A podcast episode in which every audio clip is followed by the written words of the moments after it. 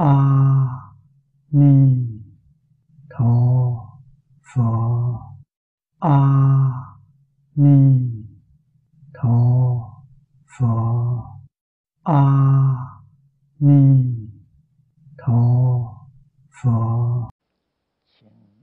Mời mở cuốn Khoa Chú. Quyển Hạ, Trang 23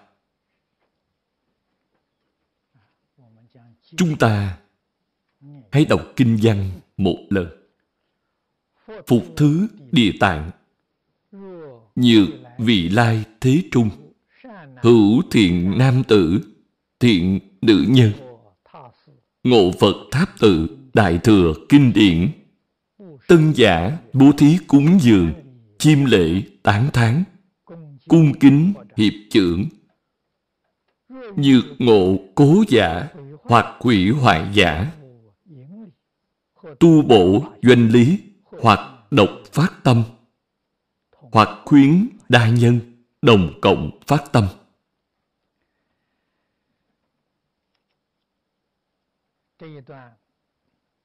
Trong đoạn kinh này, nửa đoạn trước đã giới thiệu qua.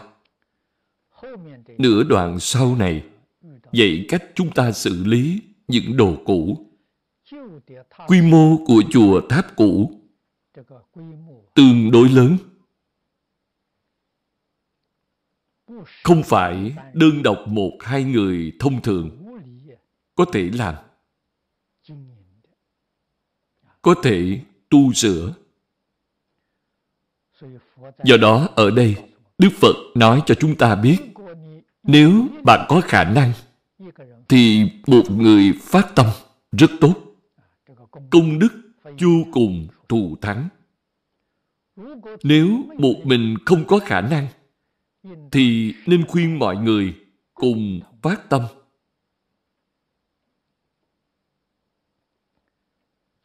Đều là vô lượng công đức. Còn sau khi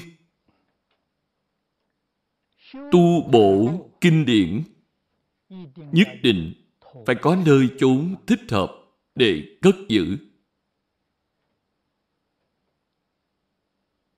Thời xưa, có một số gia đình cất của báo trong nhà. Đời đời tương truyền, khuôn phép của gia đình lớn có thể truyền được lâu dài. Gia đình hiện nay là khuôn phép của gia đình nhỏ. Hơn nữa, phải thường dời chỗ ở. Không giống như thời xưa ở Trung Quốc, chọn một nơi xây dựng nhà ở.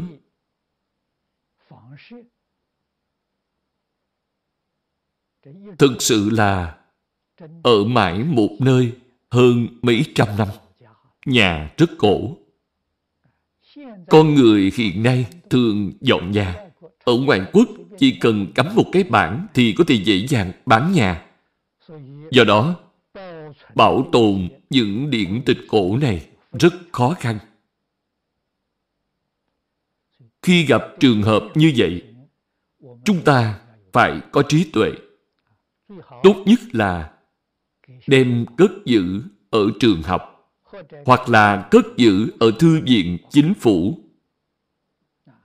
Chùa chiền Tòng Lâm lớn ở Trung Quốc. Chúng ta biết những chỗ đó có thể giữ được lâu dài.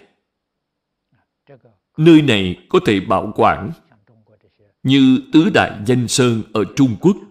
Những đạo tràng này bất luận có thay đổi như thế nào thì những đạo tràng này vẫn được duy trì. Ở nơi đó có tàng kinh cát, có thể giữ ở những chỗ đó. Đây là giữ những cuốn kinh cũ. Sau khi đã tu bổ xong, đem cất giữ ở những chỗ nói trên. Còn những cuốn cũ quan trọng thì chúng ta có thể in lại. In lại, bản in lại có thể lưu thông rộng rãi. Còn bản gốc thì giữ gìn cẩn thận. Bản in lại cần lưu thông rộng rãi. Thậm chí, có thể đem lưu vào máy tính. Lưu giữ trong máy tính có hai cách.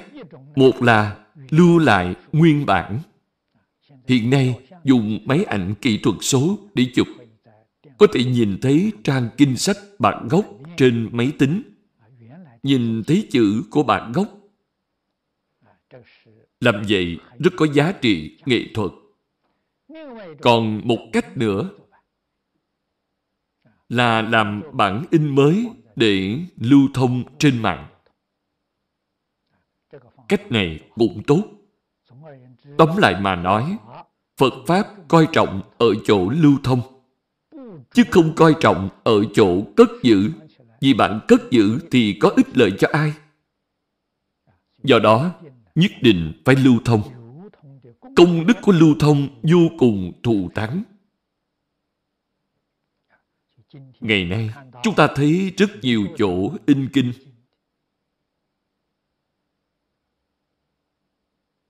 Ở ngoài thị trường,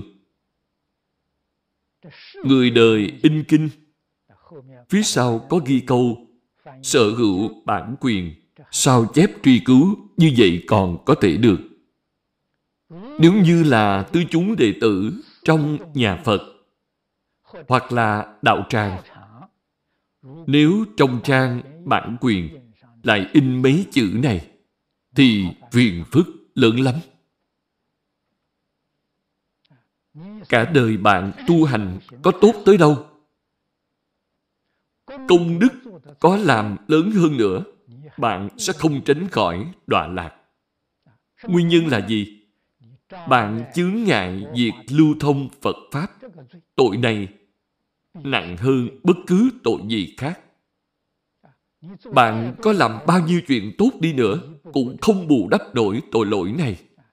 Bạn đã khiến cho pháp thân huệ mạng của bao nhiêu người bị đoạn dứt bởi mấy chữ này. Do đó, cái lợi hại được mất này, chúng ta nhất định phải rõ ràng, phải tường tận.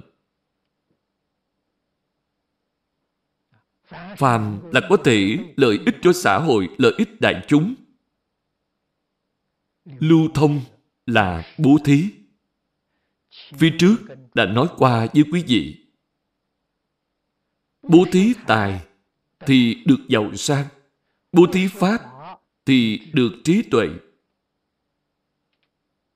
Nếu bạn không chịu bố thí, chứng ngại bố thí, Không những bạn chịu quả báo nghèo hèn, mà còn phải bị quả báo ngu si. Ngu si rất đáng sợ. Người tạo tội nghiệp cực nặng. Nguyên nhân căn bản đều là ngu si. Thời gian thọ báo trong tam ác đạo như trong kinh đã nói đều là vô số kiếp người ta phải chịu nạn to lớn này. Điều gì họ không hiểu đạo lý. Một niệm chuyển trở lại. Phát tâm bố thí, phát tâm cúng dường, thì được phước vô lượng. Mời xem đoạn kinh tiếp theo.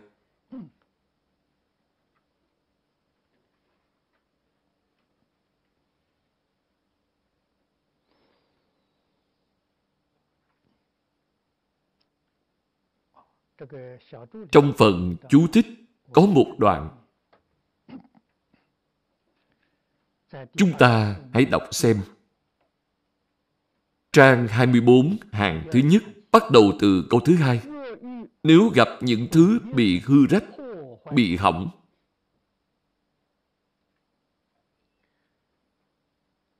thì phải nên tu sửa. Tu sửa xong phải tiến hành sắp xếp. Câu này nói về Kinh Đại Thừa.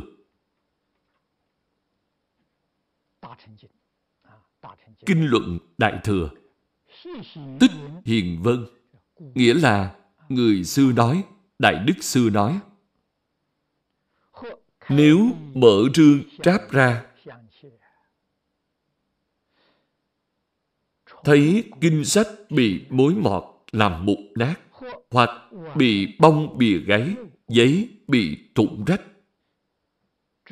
Mà chính mình không tu bổ, không chịu lưu truyền, chẳng tránh khỏi mắc tội với Pháp bảo, trái nghịch Pháp chế của Phật.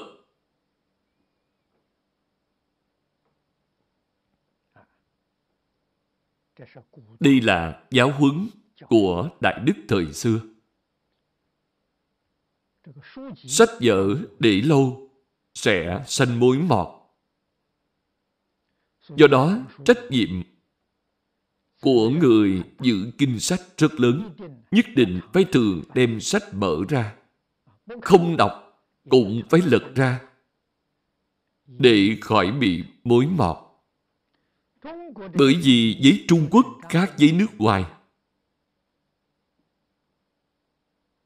Mỗi năm phải phơi sách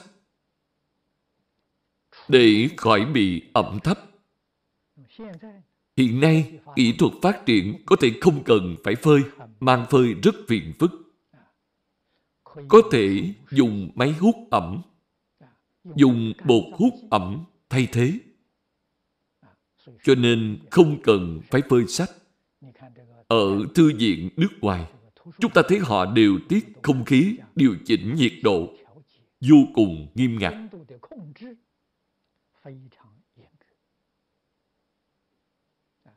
Cho nên, sách vở có thể giữ được lâu mà vẫn tốt. Những điểm này chúng ta đều cần phải học tập.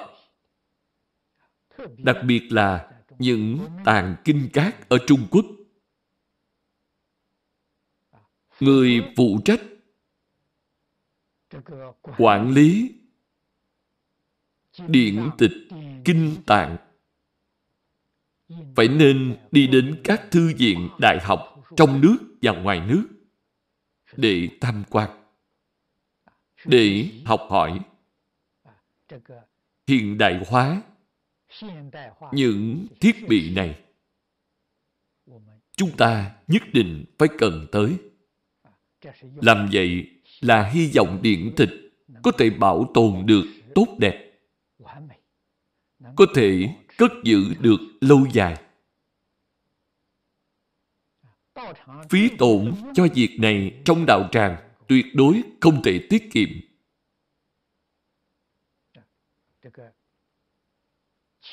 Phía trước đã nói, kinh tạng chính là thiện tri thức chân thật của chúng ta.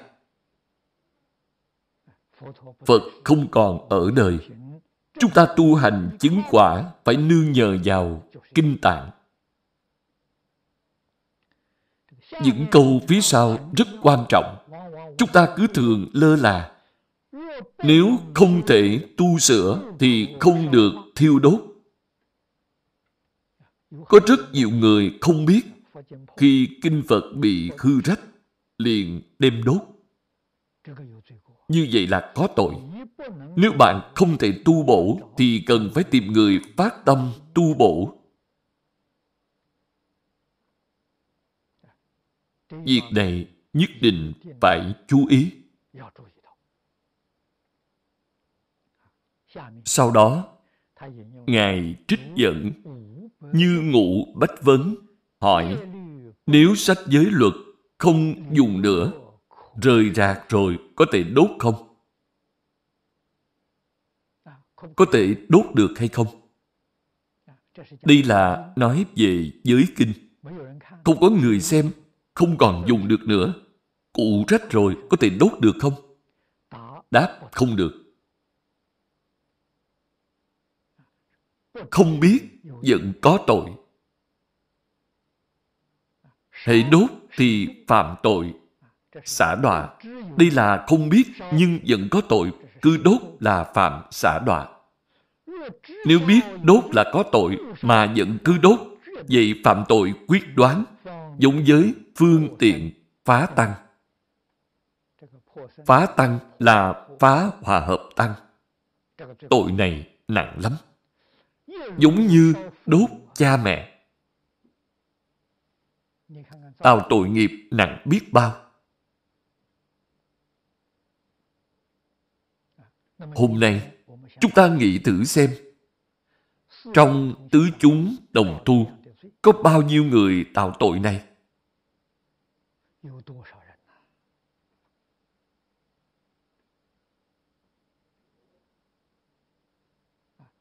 Tùy ý liền hủy bỏ kinh tạng tạo tội nghiệp cực nặng.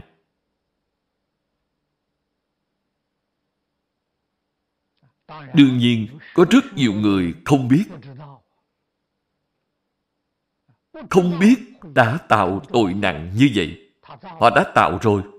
Ở đây nói rất rõ ràng. Không biết mà tạo thì tội đó còn nhẹ. Đã biết mà còn tạo thì tội đó cực nặng tiêu đốt cha mẹ. Phá hòa hợp tăng là tội ngũ nghịch. Sẽ đọa địa ngục a tỳ. Không biết mà phạm. Tuy không có tội nặng này, nhưng quả báo vẫn là trong ba đường ác. Nếu đã phạm tội nặng này, thì nhất định phải sám hối thật sự.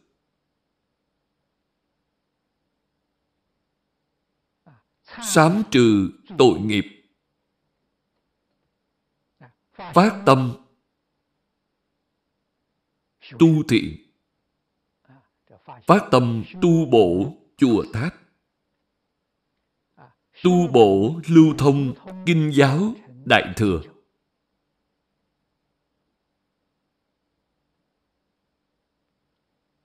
Như vậy mới gọi là thực sự sám hối. Đoạn kinh phía sau nói về quả báo. Như tỳ đặng bối, tam thập sanh trung, thường vi chư tiểu quốc vương.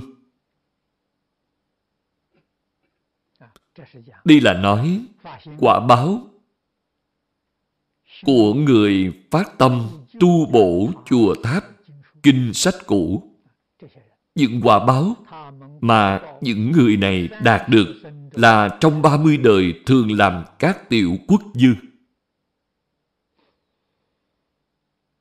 Tiểu quốc dương hiện nay chính là tỷ trưởng, huyện trưởng. Chúng ta xem Ấn Độ thời xưa lúc đó cùng với ba đời của Trung Quốc, thời đại Xuân Thu Chiến Quốc.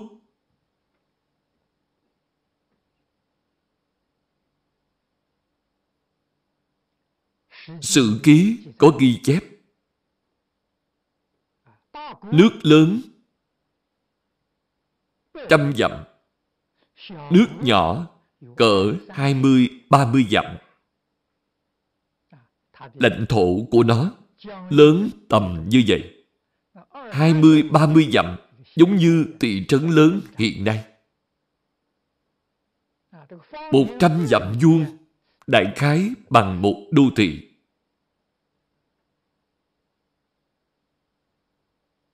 Vào thời xưa, những vùng nhỏ như vậy là một quốc gia. Từ nhà Chu có 800 chư hầu, tức là 800 nước nhỏ. 800 nước nhỏ này phân bổ ở những chỗ nào? Ở lưu vực Hoàng Hà và lưu vực Trường Giang. Hiện nay gọi là dùng Trung Nguyên. Khu vực này hiện nay chiếm một diện tích không lớn lắm ở Trung Quốc. Chỉ là một khu vực rất nhỏ mà trong đó có 800 nước. Chư hầu chính là tiểu quốc dương tương đương với quyền trưởng, thị trưởng, trấn trưởng. Những vị này ở trong kinh đều gọi là tiểu quốc dương. Như vậy có thể biết trong xã hội hiện nay những người có thể làm chức quần trưởng, thị trưởng bất luận là trung ương nhậm chức hoặc được trúng tuyển ở địa phương đều là tu phước trong đời trước. Nếu không tu phước thì họ không thể được. Bất quá là có một điểm khác nhau. Từ đại vua chúa ngày xưa, những tiểu chư hầu này là cha truyền con nói.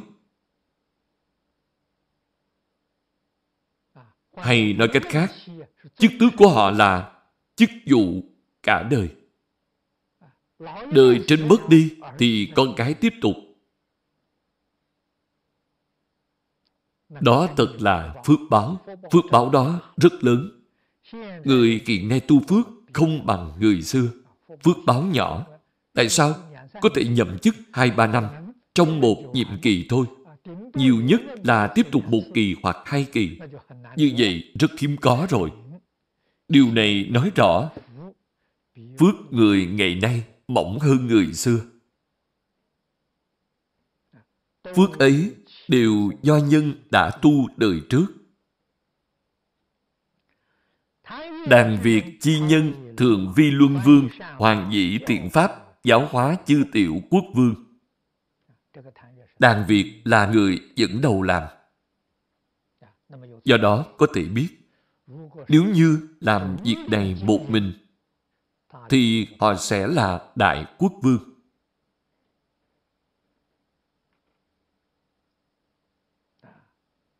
Những người cùng họ làm việc này sẽ làm tiểu quốc vương. Ở chỗ này là quả báo của tu nhân.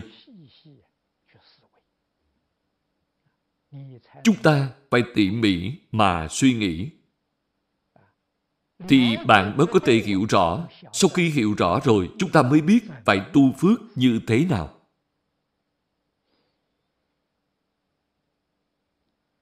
Phật Pháp đức xem trọng việc tu phước. Không phải người học Phật không tu phước, nghĩ vậy thì bạn hoàn toàn sai lầm. Đức Phật dạy chúng ta đừng hưởng phước, nhưng phải tu phước. Đó là ý của Phật. Chúng ta phải hiểu. Có phước thì để cho hết thảy chúng sanh hưởng, đừng chính mình hưởng. Tại sao? Vì phiền não tập khí của chính mình chưa có đoạn. Thường khi hưởng phước thì sẽ mê hoặc điên đảo, sẽ đọa lạc. Vì muốn phòng ngừa tác dụng phụ này, cho nên Đức Phật dạy chúng ta đừng hưởng phước. Phật thường hay tán thán khổ hạnh.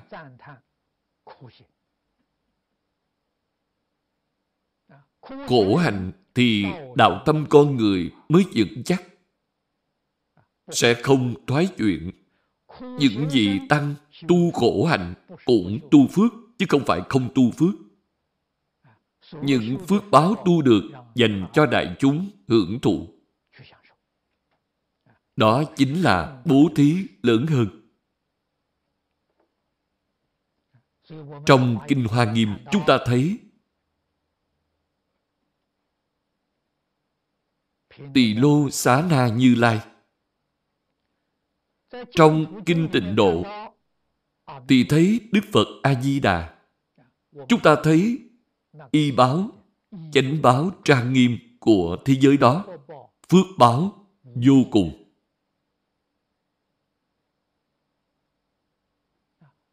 Đức Phật có tự mình hưởng thụ hay không? Không có.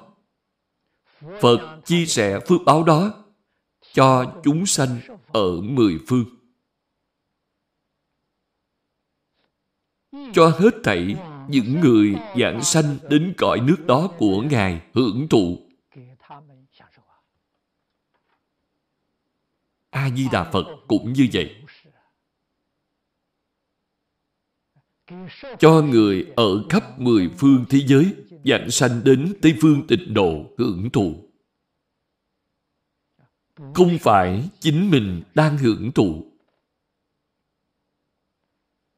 Vậy thì Chúng ta muốn hỏi, rốt cuộc A-di-đà Phật chính mình có hưởng hay không?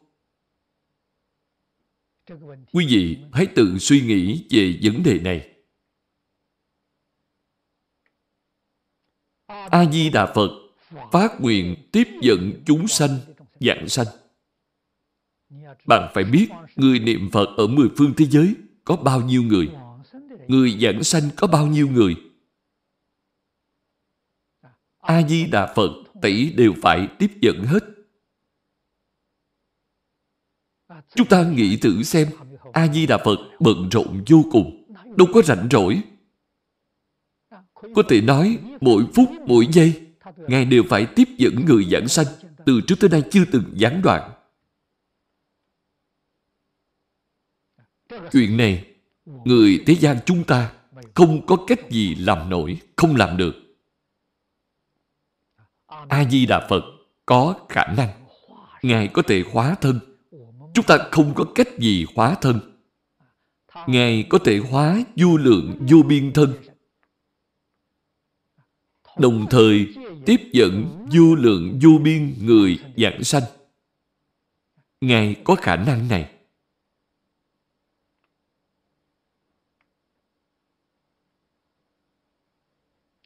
Trong Kinh Vô Lượng Thọ, chúng ta thấy những đại nguyện của Đức Phật A-di-đà đã phát. Nguyện nào cũng đã thực hiện. Không có nguyện nào hư giả. Đây là Pháp tối thượng thừa trong Phật Pháp. Những gì trong Kinh Địa Tạng nói hơn phân nữa là nói về chúng sanh có nghiệp chướng cực nặng. Do đó trong Kinh thường nói, quả báo trời người. Rất ít khi nhắc tới quả báo tương lai thành Phật.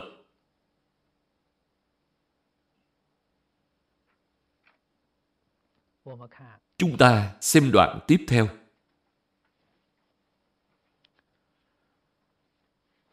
Phục thứ địa tạng.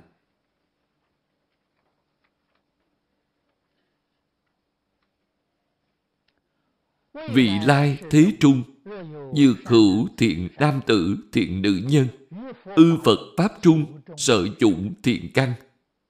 Hoặc bố thí cúng dường, hoặc tu bộ tháp tự, hoặc trang lý kinh điển. Nạn chí nhất mau nhất trần nhất xa nhất trích đây là tổng kết những gì đã nói phía trước vị lai thế trung chính là chỉ cho chúng ta kiện nay. Thiện nam tử, thiện nữ nhân là người tu phước. Bố thí cúng dường. Tu bổ tháp tự, trang lý kinh điển.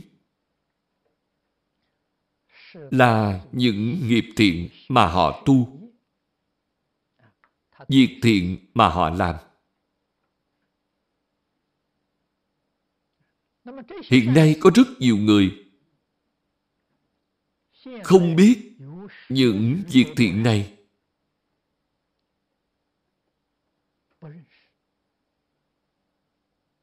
Đã sơ ý. Thí dụ nói đến việc in kinh tạo tượng Phật trong thế gian này, rất nhiều người có tiền của, có địa vị, có thế lực. Sau khi nghe xong, họ châm biếm, cho rằng đây là mê tín. Đối với những chuyện này, họ một xu cũng không bỏ. Hơn nữa còn khuyên người khác đừng làm việc này. Họ nói đây là mê tín. Bạn làm việc đó làm gì? Việc này đối với con người có lợi ích gì chăng? Họ đề xướng việc gì? Họ tán thán việc cứu tế. Công việc từ thiện xã hội họ tán thán. Họ rất hết lòng, rất nỗ lực đi làm.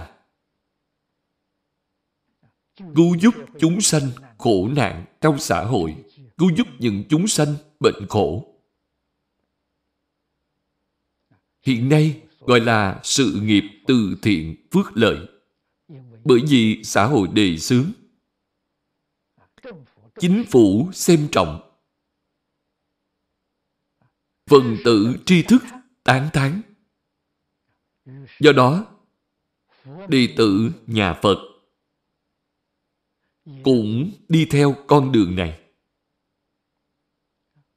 Đem việc này xem thành việc làm chính thức. Mà đối với Phật Pháp lại xem nhẹ. Cho rằng chúng ta học Phật chính là phải làm sự nghiệp phước lợi xã hội. Khắp nơi tán dương.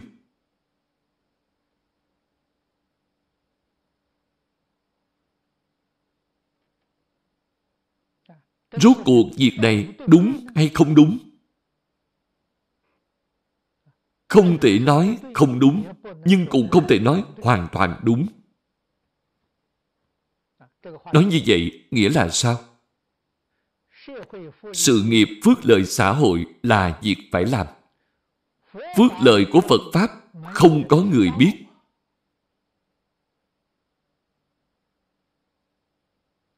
Mọi người đều đi làm sự nghiệp từ thiện. Có thể cứu vãn xã hội hay không? Không thể. Xã hội vẫn hướng đến động loạn.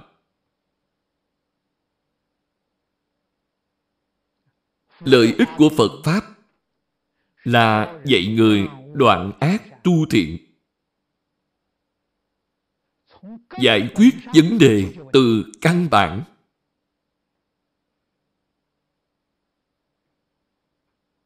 Mục tiêu là giúp xã hội này vĩnh viễn được trị an. Giúp chúng sanh giác ngộ. Bỏ đi phiền não. Bỏ đi dục vọng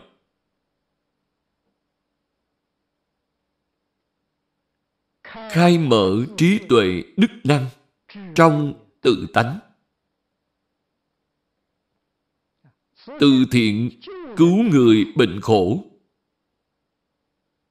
Nếu như có cách giúp người không bệnh không khổ, há chẳng phải cao minh hơn nhiều việc bạn đi cứu khổ hay sao? Có phương pháp hay không? Có.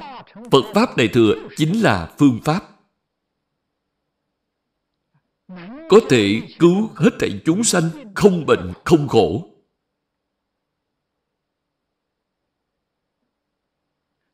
Giáo học Phật Pháp Thông thường là dùng hai câu nói để nêu rõ tông chỉ. Phá mê khai ngộ, lìa khổ được vui.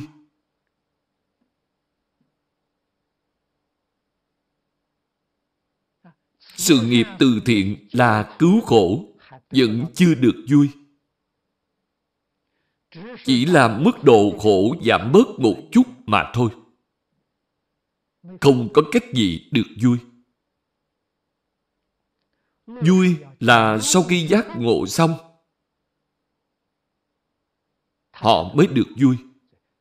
Tâm khai, ý giải, pháp hỷ, sung mãn. Việc này phải nhờ Phật Pháp. Trong Kinh Đức Phật nói, ở trong Tam Bảo, tu bố thí cúng dường, tu bộ chùa tháp, ấn tống, kinh điển.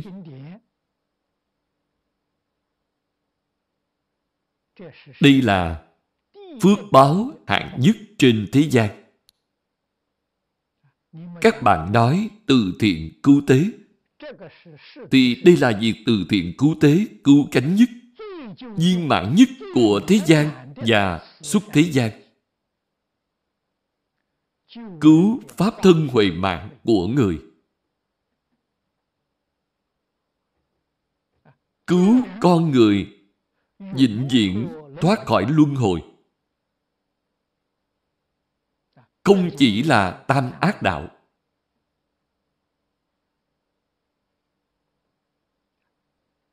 Giúp người ngay trong một đời siêu diệt thập pháp giới, làm phật, làm bồ tát.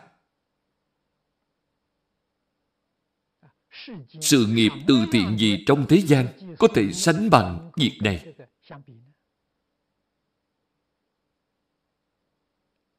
Lịch sử trong và ngoài nước xưa nay. Không thiếu nhà từ thiện lớn. Họ đối với xã hội đã bỏ ra rất nhiều của cải.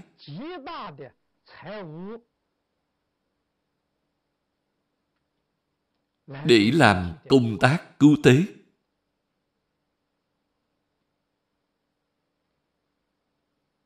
Phước báo của họ. Có hạn. Ngay lúc đó có người tán thán. Sau đó thì người thế gian liền quên bản mất.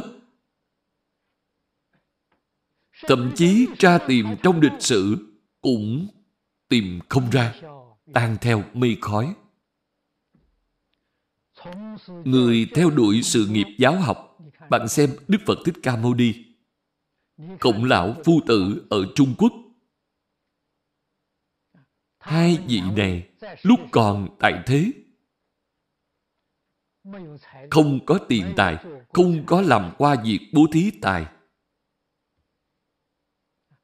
Những việc các ngài làm là bố thí pháp. Bố thí du ý. Nếu như nói về bố thí tài thì các ngài dùng tỷ lực sức lực trong phật pháp gọi là bố thí nội tài truyền đến ngày nay đã hơn 2.500 năm. Người thế gian hiện nay nghe đến tin các ngài đều hoan hỷ, tán thán.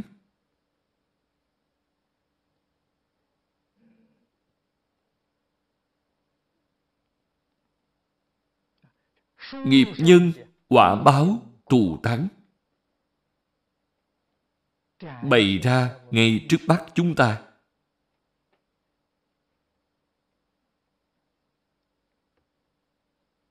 Chúng ta phải biết, khi bố thí tài, thì lợi ích người ta có thể đạt được là lợi ích nơi thân. Bố thí pháp thì lợi ích người ta đạt được là lợi ích nơi tâm.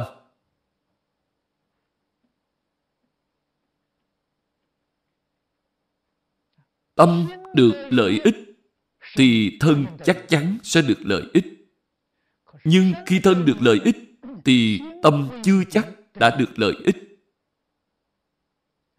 Trong tâm không rời khỏi phiền não, không rời khỏi lo lắng, không rời khỏi vọng tưởng phân biệt chấp trước. Đây là việc mà bố thí tài khẳng định không thể làm được.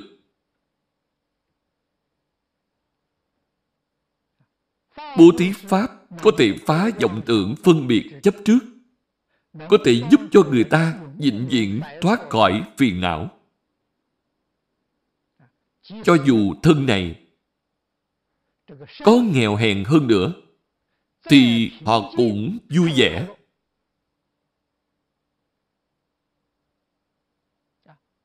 Nhan Hội là học trò của Cộng Phu Tử. Ông là một thí dụ điển hình.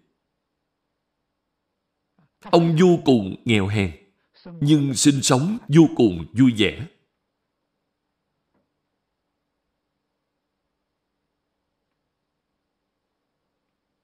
Ngày nay, có một số đồng tu nghe được Phật Pháp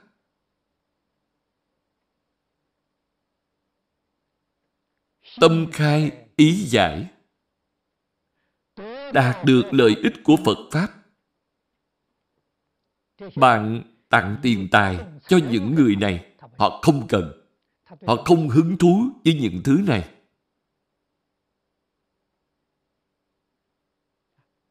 Tiền tài họ có thể xả. Họ chỉ cần Phật Pháp. Khi bạn tặng cho họ một cuốn kinh, một cuộn băng, họ xem như trân bảo.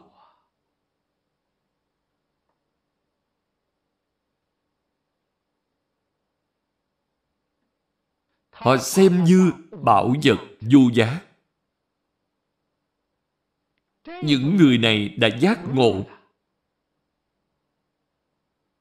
Trong Phật Pháp gọi là đã khai ngộ. Những người này ngay trong một đời chắc chắn sẽ thành tựu. Hiện tại là lìa khổ được vui. Lìa khổ được vui không ở chỗ giàu sang. Tương lai nhất định có thể giảng sanh bất thoái thành Phật. Chư vị nghĩ xem còn có việc bố thí cúng dường nào có thể sánh với việc này?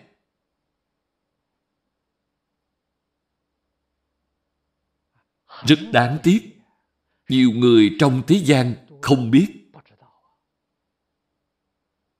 Mặc dù họ không biết, chúng ta cũng không thể trách họ được.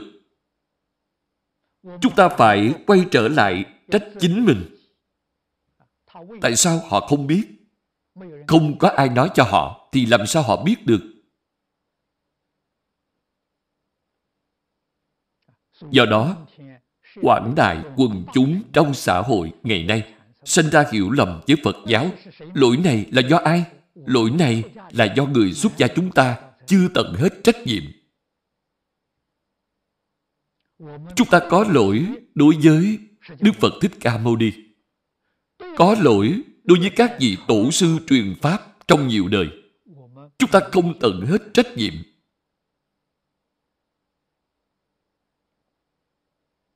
Người xuất gia là chuyên làm việc gì? Hoàng Pháp lợi sanh. Mọi người đều biết. Bạn cũng biết nói, việc hoàng Pháp lợi sanh bạn đã làm hay chưa? Bạn đã làm như thế nào? Đã lơ là. Do đó, lỗi lầm là của chúng ta. Không những có lỗi đối với Phật tổ, chúng ta cũng có lỗi đối với quảng đại chúng sanh. Khiến họ sinh ra hiểu lầm.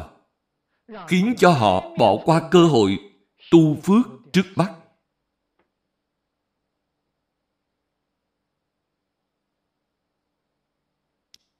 Sau khi hiểu rõ chân tướng sự thật, thì chính mình phải tu sám hối. Phải hết lòng nỗ lực tu học. Tận tâm, tận lực giới thiệu Phật Pháp cho quần chúng. Giới thiệu cho hết thảy chúng sanh.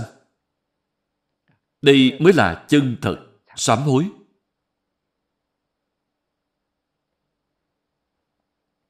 Mới có thể tiêu trừ tội nghiệp quá khứ của mình.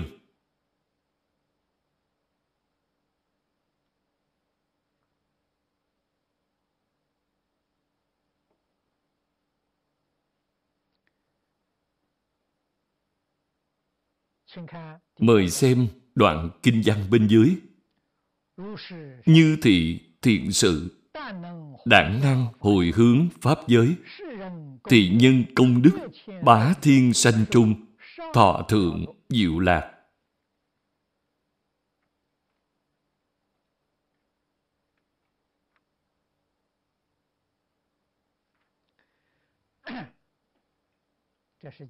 Đây là nói về hồi hướng và không hồi hướng.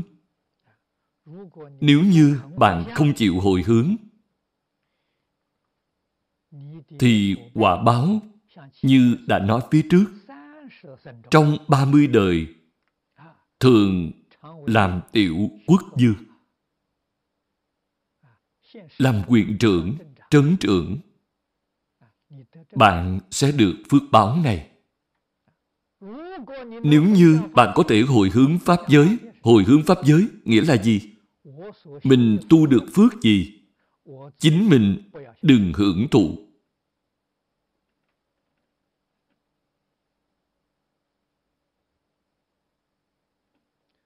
Hãy vui vẻ, mang những phước mình tu được, cúng dường cho hết thảy đại chúng.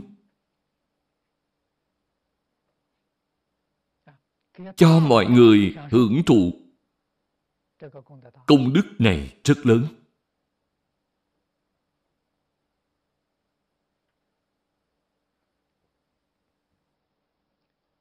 Trong Kinh Hoa Nghiêm nói cho chúng ta biết Pháp giới chính là nhất tâm.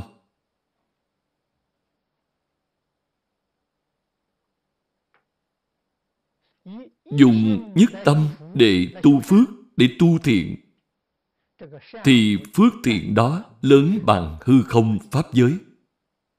Nó rất lớn.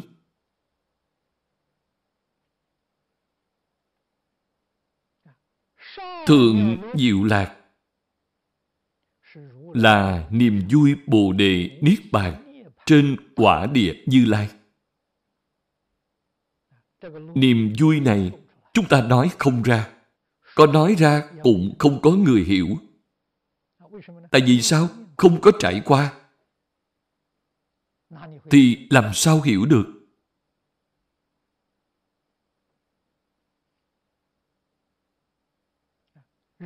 Quả báo ở nhân gian và trên trời không cách gì sánh bằng.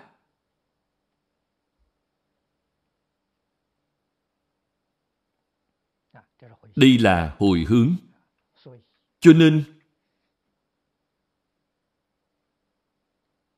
người hiểu rõ, người giác ngộ, thì niệm niệm vì chúng sanh. Niệm niệm vì Pháp giới đây là tâm Bồ Đề, tâm Bồ Tát. Lại xem đoạn kinh văn tiếp theo.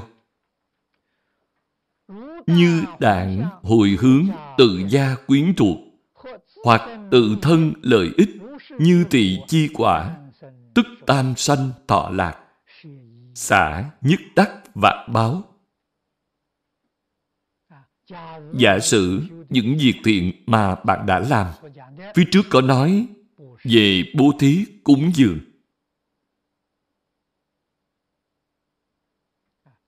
Tu bổ chùa tháp. Sửa sang, sắp đặt những điện tịch. Bạn làm những việc thiện này. Nếu như chỉ làm gì mình hoặc vì một nhà của bạn thì quả báo này nhỏ. Quả báo sẽ là hưởng vui trong ba đời. Không phải làm tiểu quốc dương trong ba mươi đời. Đây là nói bạn vì chính mình, vì gia đình mình xả một được giảng báo. Đây đều là thật. Không giả chút nào. Bạn sẽ được phước báo đời sau.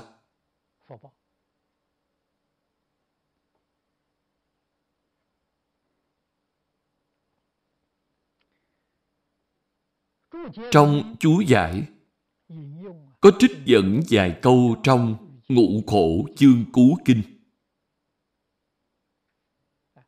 Nhắc nhở, quyến thuộc trong gia đình bạn, chân tướng là gì? Đoạn này ở trang 28 hàng thứ ba, từ dưới lên. Xem từ giữa. Trong đó có nói quyến thuộc của nhà mình. Đây là giải thích cho bạn cái gì gọi là quyến thuộc của nhà mình. Ngũ khổ chương cú kinh nói. Đây là lời Phật nói. Phụ tử, phu phụ, huynh đệ, gia thất Tri thức, nô tỳ. Đây là nói về nhà Quyến thuộc trong gia đình. Phật nói có năm nhân duyên. Nếu như không phải là năm loại duyên này, thì nhất định không thể thành người một nhà. Không thể thành quyến thuộc trong một nhà.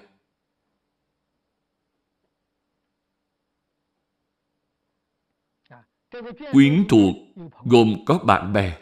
Tri thức chính là bạn bè. Bạn tốt của bạn. Duyên thứ nhất trong năm nhân duyên là oán gia.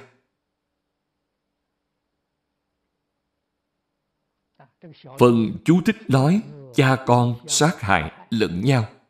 Đây là oán gia.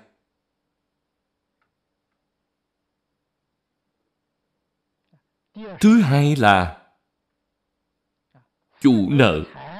Tài sản của cha mẹ con cái làm tiêu tán. Sinh ra một đứa bại gia chi tử, cha mẹ rất cực khổ, làm việc tối mày tối mặt mới gây dựng được những sản nghiệp này.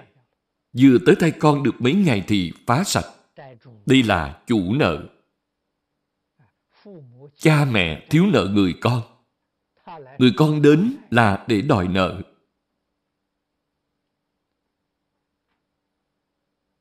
Thứ ba là trả nợ. Trả nợ chính là cha mẹ là chủ nợ. Con cái đến để trả nợ. Cho nên con cái là đến kiếm tiền để cúng dường cha mẹ. Đây là trả nợ. Người con chẳng có tâm hiếu kính gì đối với cha mẹ. Đối với cha mẹ không có tâm cung kính, nhưng không để cho cha mẹ thiếu thốn vật chất. Người con này cung cấp rất chu đáo. Trong đó cũng phải coi thiếu nợ nhiều hay ít. Nếu như người con đời trước thiếu nhiều, thì phụng dưỡng rất nhiều đối với cha mẹ. Nếu như thiếu ít, thì cúng dường cho cha mẹ rất ít. Trong xã hội hiện nay, chúng ta cũng có thể xem thấy. Thứ tư là bổn nguyện. Thừa nguyện tái lai. Thừa nguyện tái lai là trong này có ân đức. Chúng ta gọi là báo ân. Con cái loại này có tâm hiếu thuận cha mẹ. Có tâm hiếu kính. Đây là bổn nguyện. Thứ năm là chân hữu. Trong đời quá khứ là đồng tham đạo hữu. Chí đồng đạo hợp. Đời này lại gặp lại. Đây thực sự là thiện tri thức. Tri thức nói phía trước chính là loại duyên này. Thực sự là đồng tham đạo hữu đây là nói rõ về phạm vi bao hàm quyến thuộc trong nhà mình. Nếu hết thảy công đức tu học của chúng ta đều hy vọng chính mình được lợi ích, hy vọng nhà mình được lợi ích. Tâm lượng như vậy rất nhỏ, thì quả báo cũng hữu hạn. Chỉ có thể thọ lạc trong ba đời. Đây gọi là xả một được dạng báo.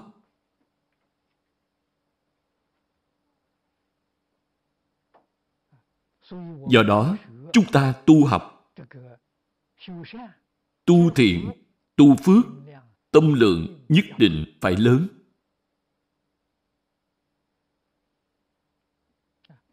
Dùng tâm nhất định phải chân thật. Có rất nhiều người Thí dụ, những nạn lục ở Trung Quốc đại lục. Có rất nhiều người nghe tới tin này, vẫn chưa chịu phát tâm. Tôi hỏi họ tại sao? Họ nói tiền cứu trợ này có thực sự là đến tay những người bị nạn hay không? Có bị người trung gian cắt xén hay không?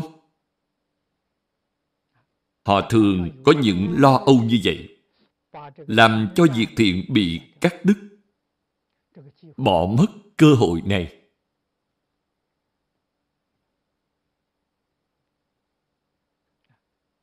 Chúng ta phải biết người nào có nhân quả riêng của người ấy.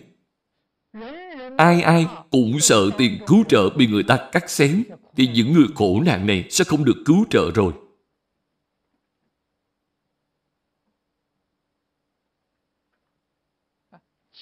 Cho dù có bị ăn bớt cũng không sợ. Chúng ta cũng phải làm. Chính bạn không thể đích thân đi cứu trợ, thì nhất định phải nhờ người trung gian.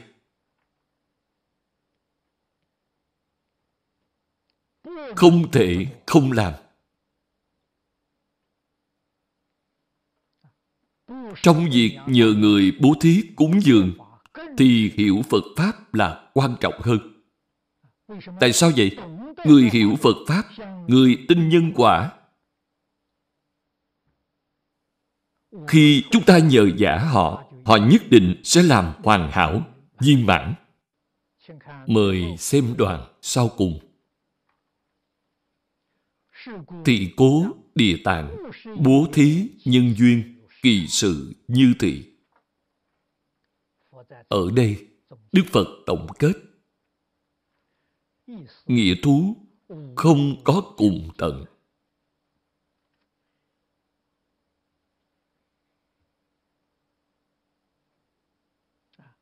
Câu này nói rõ nhân mà bạn đã làm và quả báo có được sẽ giống như trong kinh đã nói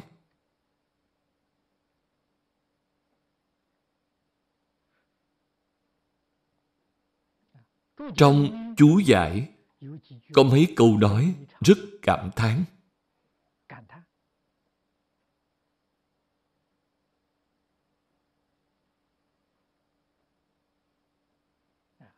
Chúng ta xem chú giải hàng thứ nhất. Bắt đầu xem từ phía dưới. Chỉ chung những người như du quan, nam nữ, dân dân. Những nhân họ đã tu, những quả báo có được. Cho nên mới nói việc ấy là như vậy. Kỳ sự như thị là chỉ những nghiệp nhân quả báo nói ở phía trước. Hiềm rằng người đời, kẻ tin thì chẳng tận lực bố thí, kẻ không tin thì hoàn toàn không thể làm. Hai câu này nói ra hết sự tướng của chúng sanh. Xã hội đại chúng Người tin tưởng lời Đức Phật đã làm, nhưng làm không hết sức. Không có tận tâm, tận lực mà làm.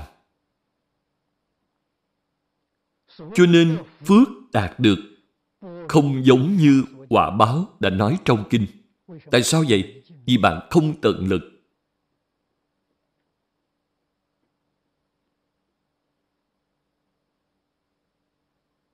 Chúng ta thấy có rất nhiều người tu phước. Nhìn thấy họ có nghiệp chướng. Nghiệp chướng của họ không thể chuyển trở lại. Do đó, khiến cho người khác hoài nghi. Người đó thường làm việc từ thiện, thường làm việc tốt, nghiệp chướng của họ chưa chuyển trở lại, Phật Bồ Tát không bảo hộ họ. Ngược lại đã làm cho xã hội đại chúng mất lòng tin đối với việc tu học Phật Pháp. Họ làm phước, nhưng tại sao không thể chuyển nghiệp? Vì không tận lực. Họ có 10 phần sức lực, chỉ dùng một phần sức lực đó để tu phước, vậy thì làm sao có thể chuyển trở lại?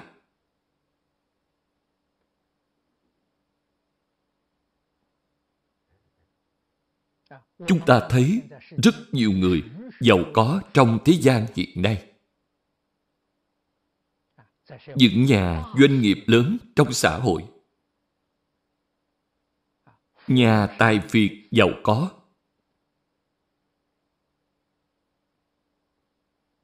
Lúc trước tôi ở đài loan, có một khoảng thời gian,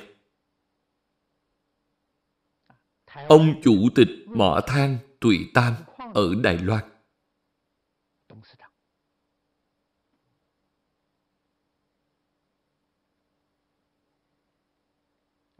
Mời tôi giảng kinh. Tại nhà ông ông lấy một phòng lớn làm giảng đường. Đại khái có thể đủ chỗ một trăm người nghe. Cư sĩ lý kiến hưng rất nổi tiếng ở đài loan. Lúc về già, bị chứng lãng trí tuổi già cầu sanh không được, cầu chết không xong. Có lẽ phải kéo dài mười mấy năm mới đi. Tại sao ông ta không chuyển trở lại được? Vì phước báo quá lớn, tài sản quá nhiều. Làm một chuyện nhỏ này đối với ông mà nói chỉ là một cộng long của chính con trâu. Huống hồ, làm không có tâm cung kính chân thành. Cho nên không chuyển đổi nghiệp lực. Nếu như làm đúng như lời đức phật dạy trong kinh, bạn phải tận tâm tận lực bố thí cúng dường, thì nghiệp chứng gì cũng sẽ tiêu hết.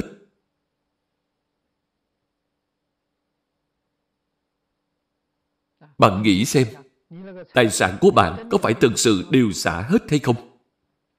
Xả không hết, càng xả càng nhiều. Người thế gian không tin tưởng. Tôi có tài sản trăm tỷ, tôi xả một trăm triệu thì cũng là khá lắm rồi. Hôm nay bạn lấy một trăm triệu làm công đức. Thì đó chỉ là một phần ngàn. Họ nghĩ cũng đáng được kiêu ngạo rồi so với người khác cũng là làm được rất nhiều. Vậy làm sao có thể chuyển nghiệp của họ? Nếu họ lấy toàn bộ tài sản thấy đều mang đi tu phước, thì sau đó tiền tài sẽ lập tức lại đến. Bạn muốn hỏi, lời nói này có gì chứng minh là sự thật hay không? Có.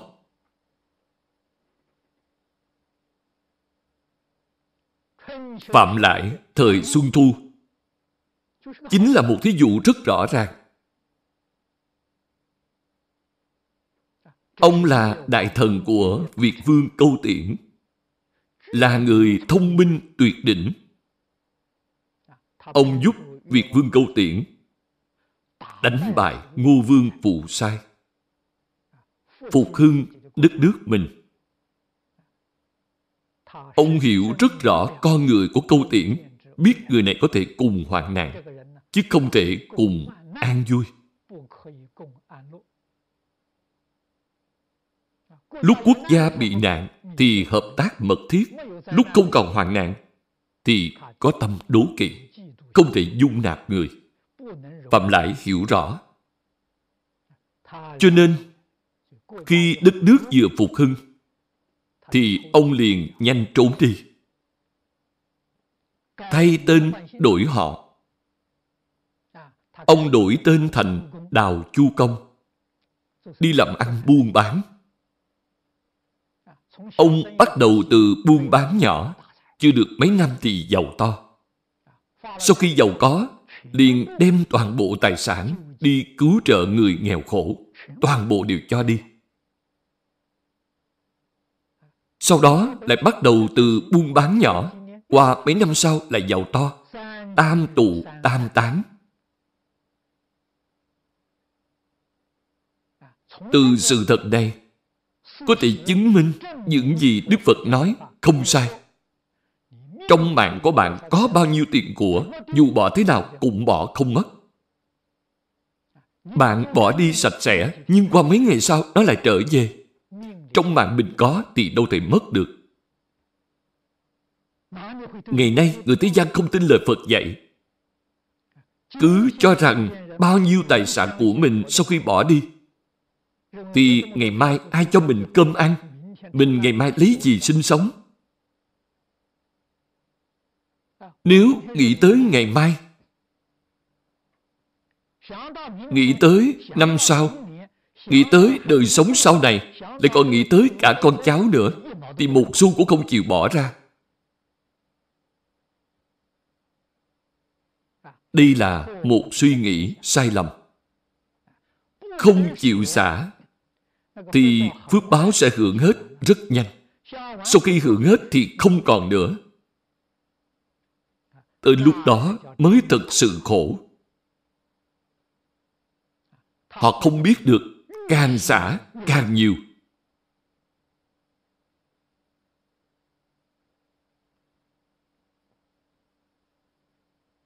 Những người tin Phật trong thế gian nó thực ra người tin Phật rất kém Tại sao lại kém? Đạo lý trong Phật Pháp họ hiểu không đủ thấu triệt, không thể thâm nhập, không thể kiến lập lòng tin.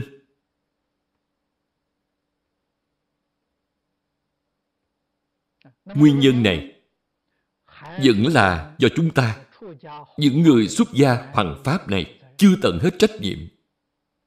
Không giảng rõ ràng, không giảng tường tận. Một người chưa có rõ ràng, chưa có tường tận, mà vừa nghe Pháp Sư giảng liền tin tưởng thì rất khó. Việc này có chứ không phải không có. Đó là những người tiện can phước đức đời trước chín mùi. Tuy không hiểu rõ, nhưng sư phụ giảng cho tôi thì tôi liền tin. Tôi tin tưởng sư phụ. Tôi thực sự làm theo. Người như vậy rất ít, không nhiều. Đa số người ta đều là kẻ tin thì chẳng tận lực bố thí, kẻ không tin thì hoàn toàn không thể làm. Hai câu này nói rõ tình trạng của chúng sanh trong đời.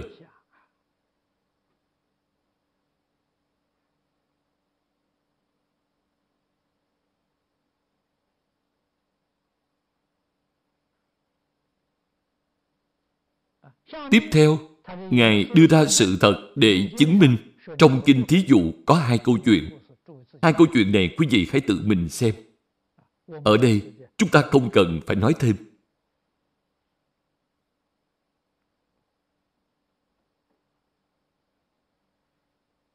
Chúng ta nêu ra câu chuyện của Phạm Lãi. Ông là người Trung Quốc, những người đọc sách đều biết. Ở Trung Quốc Đại Lục, trước kia thờ cúng thần tài. Cúng thần tài là cúng ai? Cúng Phạm Lãi, rất có đạo lý. Hiện nay cúng thần tài, tôi không biết là cúng gì nào.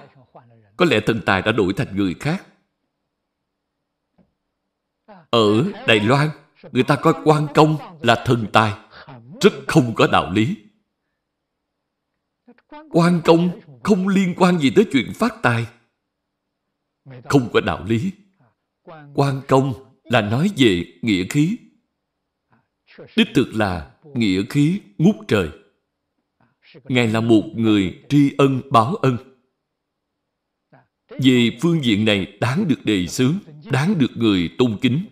Còn nói thờ quan công sẽ phát tài thì chưa chắc. Bởi vì khi nhìn từ trong lịch sử hay đọc sách của Ngài, hình như sự phát tài không liên quan gì tới Ngài. Nếu chúng ta mời Ngài làm Bộ trưởng Tài chính thì đã mời sai rồi. Mời Ngài làm Bộ trưởng Quốc phòng thì được. Mời Ngài làm Bộ trưởng Tài chính thì sai rồi. Ngài không phải là người lo về tài chính. Mời Phạm Lãi làm thần tài là vô cùng hợp lý. Ngài thực sự biết cách phát tài. có phương pháp. Phương pháp đó không khác gì lời dạy của Đức Phật là cùng một đạo lý. Chúng ta học Phật phải đem lý làm cho thấu triệt. Sau khi rõ ràng rồi thì mới có thể khởi lòng tin, thật sự chịu làm. Tự cầu đa phước.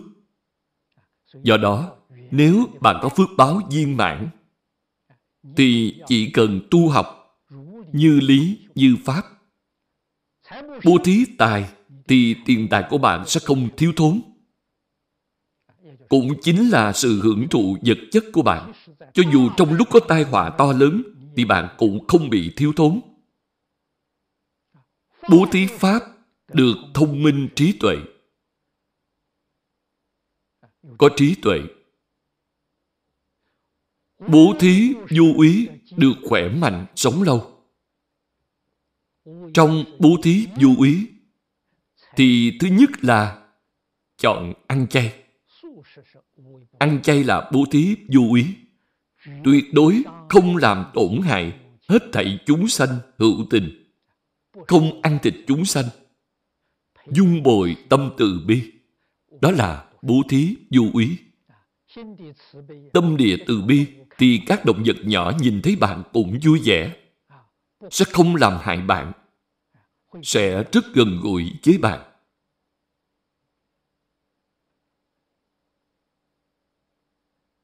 Điều thứ hai là thường giữ tâm.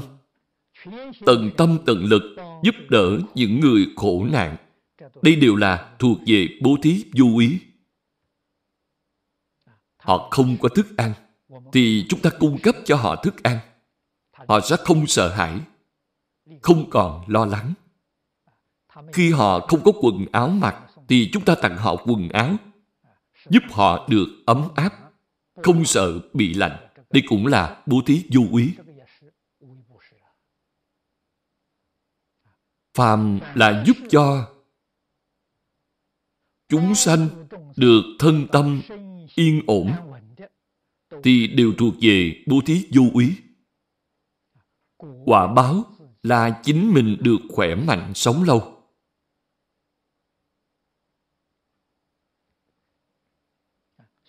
Ngày nay, đồng bào ở Đại Lục đang chịu những sự khổ nạn to lớn. Chúng ta phải toàn tâm, toàn lực đi cứu trợ.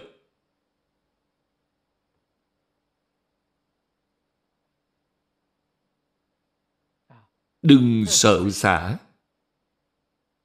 Phải biết xả được càng nhiều thì được phước càng nhiều. Trong chú giải phần cuối, từ hàng thứ năm, từ dưới lên câu sau cùng. Người hành đạo không những chỉ trì giới thiện định đọc tụng mà còn phải bố thí làm phước. Đây là lời phật nói trong kinh. Đức phật dạy đệ tử đời sau. Khi tu hành làm việc đạo. Không chỉ có trì giới, tham thiền, đọc tụng đại thừa, đây đều là công khóa thường ngày. Mà còn phải bố thí làm phước. Bạn phải biết thường bố thí.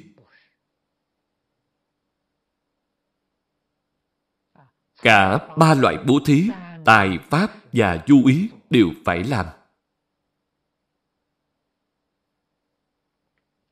Tiếp theo chúng ta xem.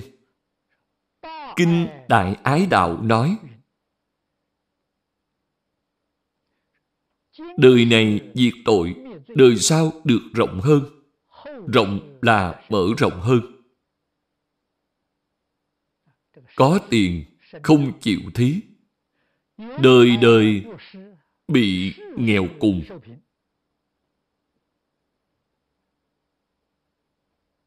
Đây là gì? Keo kiệt. Keo kiệt tiền tài thì sẽ bị quả báo nghèo cùng. keo kiệt Pháp thì bị quả báo ngu si.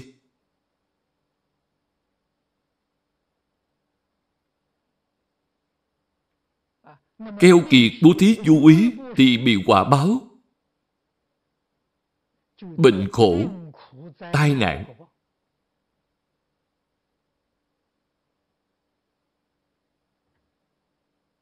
Những thứ thọ dụng của con người trong thế gian từ đâu đến? Bạn có tin hay không? Có tin lời Phật dạy hay không? Quả thật, nếu tin tưởng hiện nay mình nghèo cùng, thì hãy mau tu bố thí. Tại sao vậy? Có bố thí mới thoát khỏi cảnh nghèo cùng. Khi nghèo cùng thì tôi đâu có gì để bố thí. Bạn hãy nghĩ lại xem có hay không. Hôm nay tôi ăn cũng ăn không no. Ăn không no thì tôi nhịn một bữa.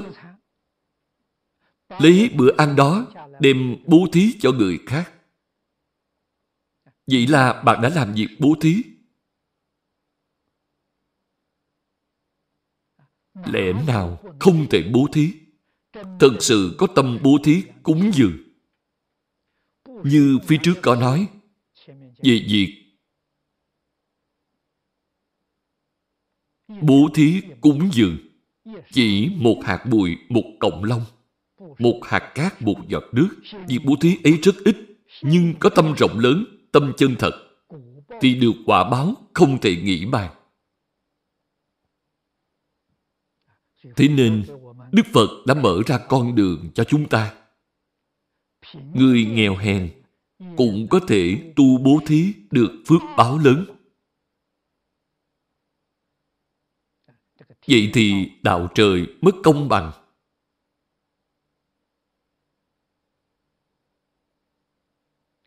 Sau đó nói, cho nên khi nhập đạo phải lấy trí tuệ làm gốc, trí tuệ phải lấy phước báo làm nền tảng. Hai câu này nói được rất hay, không thể lệch về một bên. Trong Kinh Phật có kể hai câu chuyện nói về lệch về một bên. Có một người tu hành nghiêng nặng về tu trí tuệ. Còn một người lại nghiêng nặng về tu bố thí. Quả báo đời sau của hai người này hiện tiền. Người nghiêng nặng về tu trí tuệ, tu thiền định, chứng được quả A-la-hán.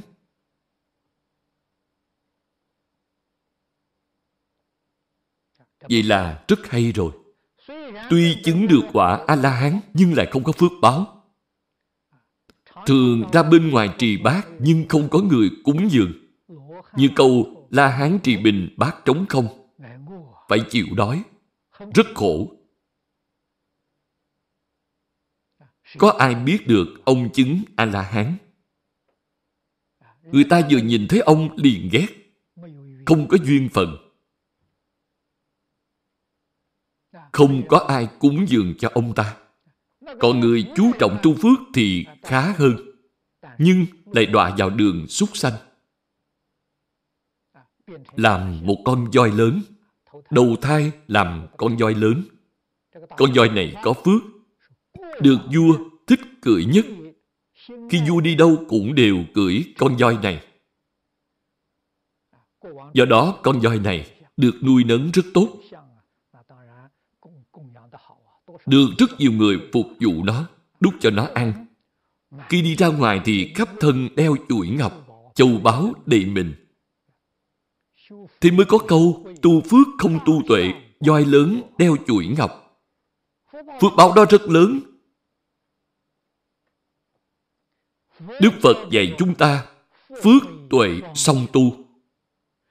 Cho nên khi thành Phật, Đức Phật được xưng là nhị túc tôn. Túc nghĩa là đầy đủ, viên mãn. Nhị nghĩa là hai loại.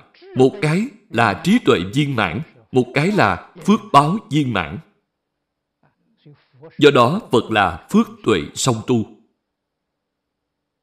Đức Phật không có dạy chúng ta không tu phước. Nếu bạn cho rằng Đức Phật dạy chúng ta không tu phước thì bạn hoàn toàn sai lầm. Vậy thì Đức Phật làm sao được gọi là nhị túc tôn? Nhưng Đức Phật thường cảnh tỉnh chúng ta, cảnh cáo chúng ta, tu phước đừng hưởng phước, sợ hưởng phước liền mê. Nếu như bạn hưởng phước mà không mê thì được. Vậy thì Đức Phật cũng tán thành bạn hưởng phước. Do đó, đến khi nào mới có thể hưởng phước? Sau khi minh tâm kiến tánh thì có thể hưởng phước. Tại sao vậy? Sẽ không mê. Kiến tánh sẽ không mê nữa. Đây là chỗ khác nhau giữa Đại Thừa và Tiểu Thừa. Bồ Tát Đại Thừa có thể hưởng phước. Bậc Thánh Tiểu Thừa không thể hưởng phước. Khi hưởng phước, họ sẽ mê. Thế nên, đối với Tiểu Thừa, Đức Phật tán thán khổ hạnh. Trong số đệ tử của Đức Phật, chúng ta có thể thấy tôn giả Đại Ca Diếp tu khổ hạnh, hạnh đầu đà đệ nhất. Hơn nữa, tôn giả Ca Diếp xuất thân là trưởng giả giàu có. Ngài không phải là người nghèo cùng. Sau khi xuất gia tu khổ hạnh, chịu những khổ cực mà người khác không thể chịu. Ngài hoan hỷ, Ngài vui vẻ. Làm tấm gương cho người sơ học.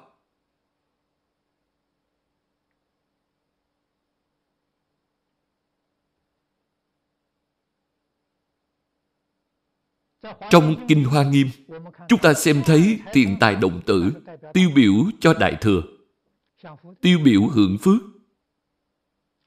Khi thiện tài đồng tử được sanh ra, trong nhà Ngài, trong sân vườn, cây cỏ đều biến thành vàng bạc, lưu ly bảy báo.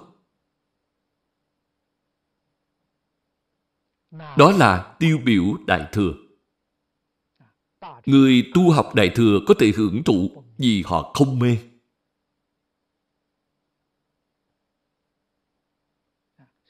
Cảnh giới của Đại Thừa và Tiểu Thừa khác nhau.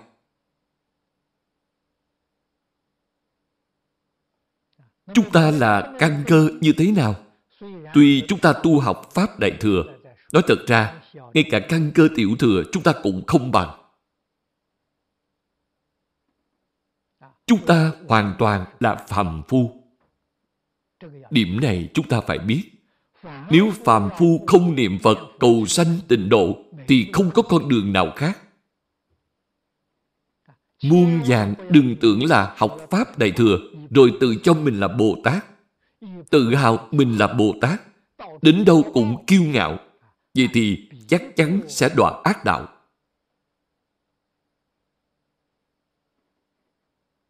Đây là điều bản thân nhất định phải rõ ràng, nhất định phải sáng tỏ.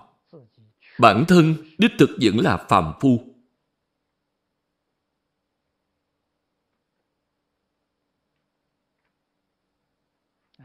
Kinh Đại Thừa chúng ta đã đọc, đã nghe, tăng trưởng không ít kiến thức. Nếu thực sự nghe hiểu, thực sự giác ngộ, thì phải nên phát tâm hết lòng nỗ lực tu học. Vậy mới đúng. Phần chánh tông của kinh giảng đến chỗ này. Kinh văn phía sau là thuộc về phần lưu thông của kinh.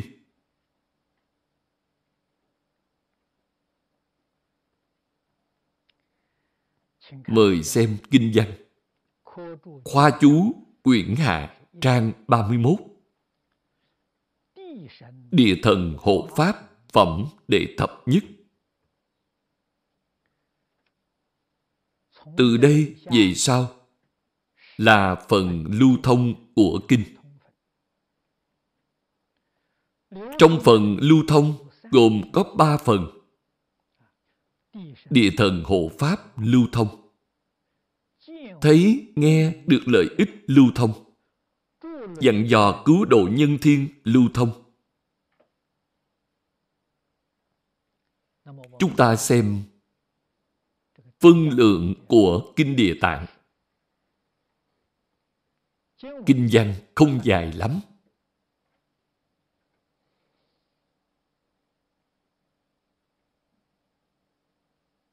Từ xưa tới nay,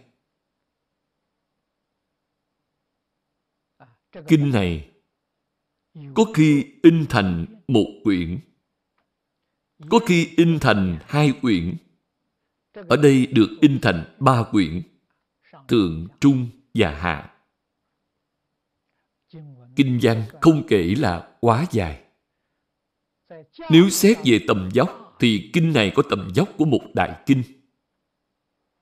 Chúng ta xem, thông thường đa phần kinh điển, kinh đại thừa cũng không ngoại lệ. Phần lưu thông chỉ có mấy hàng kinh văn mà thôi. Phần tựa cũng chỉ có mấy hàng, phần lưu thông cũng chỉ có mấy hàng. Chỉ có đại kinh thì phần tựa, chánh tông, lưu thông, phân lượng đều khá phong phú. Phần tựa của kinh này chiếm hết một phần.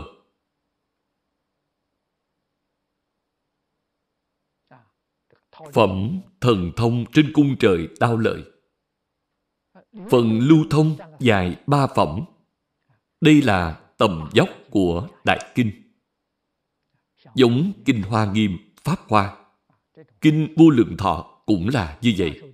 Chúng ta coi tầm dốc của Kinh liền biết. Đó là những kinh luận quan trọng nhất trong Đại Thừa. Có thể nói là Đại Thừa trong Đại Thừa. Nhất Thừa trong Nhất Thừa. Đích thực là như vậy. Lưu thông, lấy nước, chỉ cho ý nghĩa của chữ lưu. Nước là luôn lưu động. Lưu truyền ba đời. Thông đạt mười phương. Đức Phật dạy chúng ta Phật Pháp với lợi ích rộng rãi cho hết thảy chúng sanh. Bất cứ một người nào, hai chúng xuất gia và hai chúng tại gia. Chỉ cần bạn quy y cửa Phật, làm đệ tử Phật, thì bạn đều có trách nhiệm lưu thông Phật Pháp.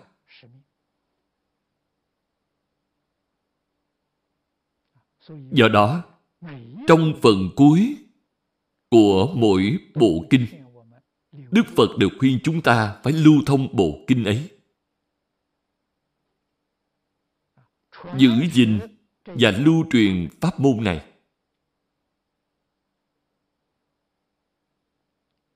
Đây là Đại Từ Đại Bi. Giúp Như Lai rộng độ hữu tình.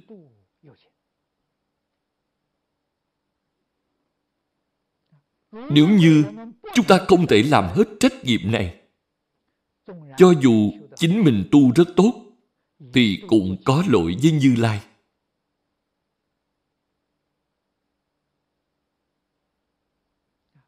Pháp thế gian Xem trọng việc Bất hiếu có ba điều Không con nối dõi là lớn nhất dù bản thân bạn hiếu dưỡng cha mẹ có tốt hơn nữa, nhưng bạn không có người nối dõi, không có người để tiếp nối hương hỏa. Dòng dõi truyền tới đời bạn thì đứt mất. Đây gọi là đại bất hiếu.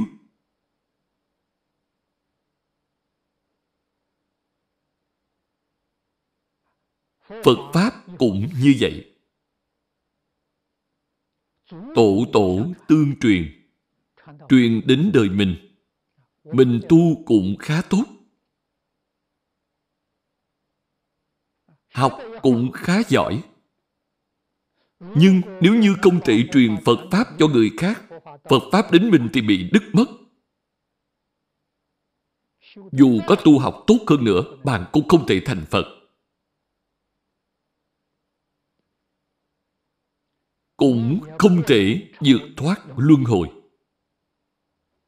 Tại sao vậy? Việc làm của bạn có lỗi đối với Phật Bồ Tát, có lỗi đối với Tổ sư Đại Đức. Làm sao dẫn tâm truyền đến đời bạn liền bị đứt mất? Nhất định phải truyền Pháp. Đời đời đều có người làm cho Phật Pháp thường trụ thế gian, không đến nỗi đoạn diệt. Đây là thâm ý của việc lưu thông. Chúng ta phải hiểu. Trong việc tu học Phật Pháp, chúng ta đã đọc trong bộ kinh này đã đọc phần chánh tông. Công đức gì lớn nhất? Phước báo gì lớn nhất? Lưu thông. Phần trước ta nói với bạn về tu bổ chùa tháp cũ. Tu bổ kinh sách cũ đều thuộc về lưu thông.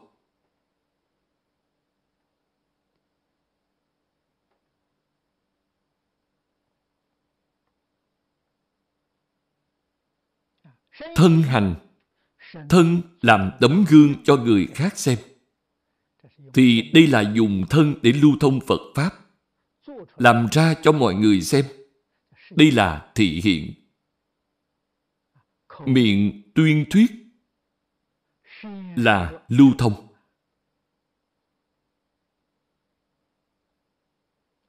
Đừng sợ mệt. Bạn hãy xem Đức Phật Thích Ca Mâu Ni. Cả đời của Đức Phật Thích Ca Mâu Ni đều là thị hiện cho chúng ta. Ngài cũng thị hiện già, Ngài cũng thị hiện bệnh. Tuy là già và bệnh, nhưng không có gián đoạn việc giảng kinh thuyết Pháp. Người khác khuyên Ngài ngưng nghỉ, nhưng Ngài không ngưng nghỉ. Muốn lợi ích chúng sanh.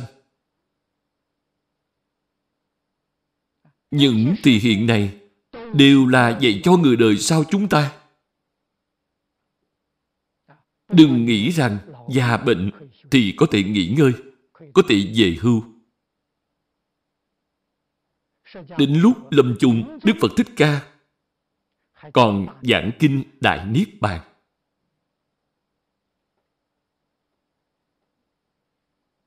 Kinh này được Ngài giảng ba tháng trước khi lâm chung. Đây là lời dạy sau cùng. Sau khi Ngài từ cung trời đau lời trở về, thì giảng kinh Đại Niết Bàn trong một ngày, một đêm rồi viên tịch. Ý Ngài nói cho chúng ta biết, đến chết cũng không nghĩ. Đây là tinh thần gì? Đức Phật làm ra tấm gương cho chúng ta xem. Không phải chỉ nói khơi khơi để khuyên chúng ta mà thôi. Không phải vậy. Thật sự làm ra tấm gương.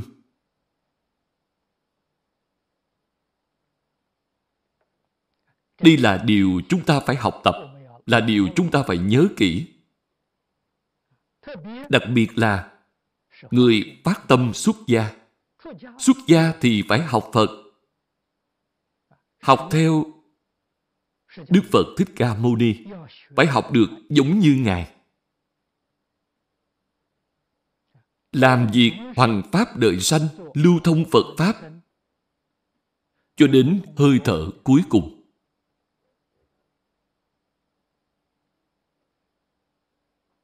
Đây mới chân thật là đệ tử Phật là truyền nhân của chư Phật Như Lai.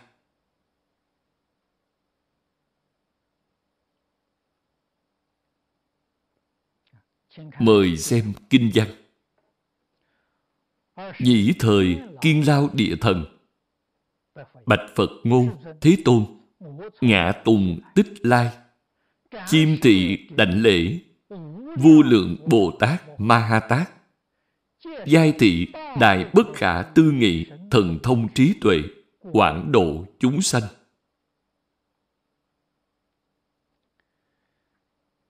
Kiên lao địa thần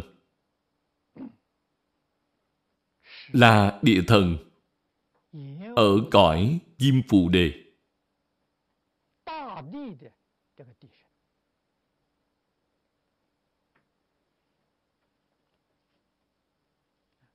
Người thế gian chúng ta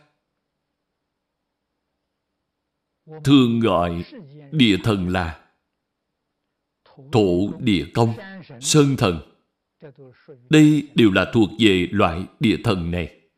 Tổ địa là tên gọi của địa thần nhỏ.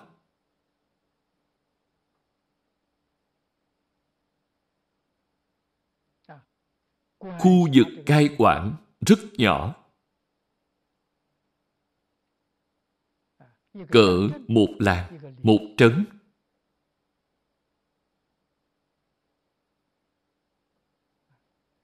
Kim lao địa thần là tổng địa thần. Cai quản cả Diêm Phù Đề. Dùng cách nói hiện nay của chúng ta là cai quản địa cầu này. Địa cầu do Ngài cai quản. Địa rất cứng chắc cho nên xưng Ngài là Kiên Lao Địa Thần.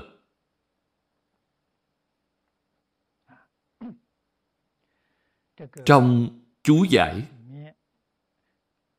chú được rất tường tận. Đây là trong Kinh A Hàm, Đức Phật nói với tỳ kheo có tứ đại thiên thần. Thứ nhất là địa thần, thứ hai là thủy thần, thứ ba là phong thần, Thứ tư là hỏa thần. Địa thủy phong hỏa là tứ đại.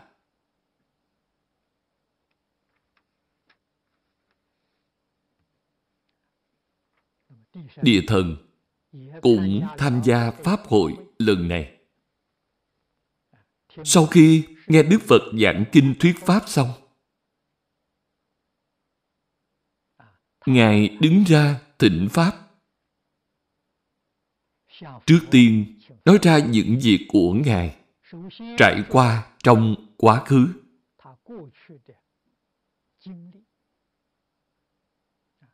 Ngài nói, con từ xưa tới nay.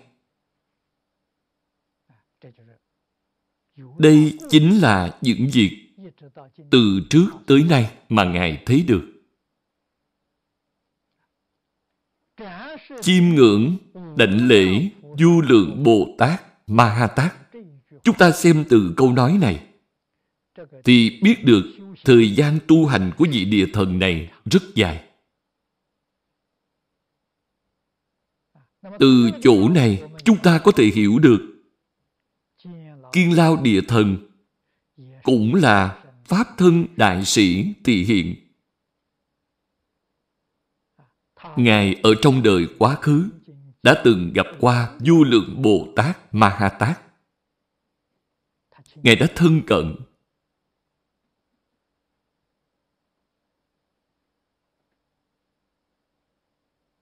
đã từng bố thí, đã từng cúng dường, thân cận nhiều Bồ Tát, Ma Ha Tát như vậy. Ma Ha Tát là địa thượng Bồ Tát. Bồ Tát Tam Hiền, Bồ Tát Tam Hiền Thập Thánh Ngài cũng đã từng gặp qua. Bố thí cúng dường du lượng du số. Đều là đại thần thông trí tuệ không thể nghĩ bàn, rộng độ chúng sanh. Đây là những gì Ngài từng gặp.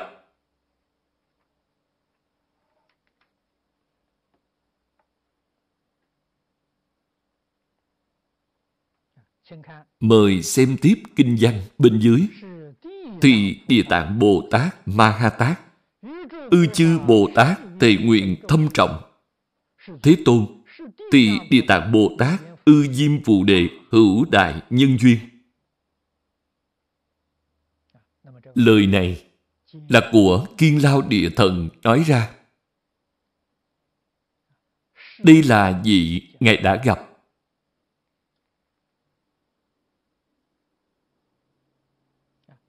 So với những Bồ Tát khác, Địa Tạng Bồ Tát càng đáng được địa thần kính phục. Tại sao vậy? Lời thệ nguyện của Ngài sâu nặng. Sau đó, Ngài có nói rõ. Có đại nhân duyên với Diêm Phù Đề. Kiên Lao là địa thần của Diêm Phù Đề. Ngài biết Địa Tạng Bồ Tát có duyên phận đặc biệt đối với cõi này.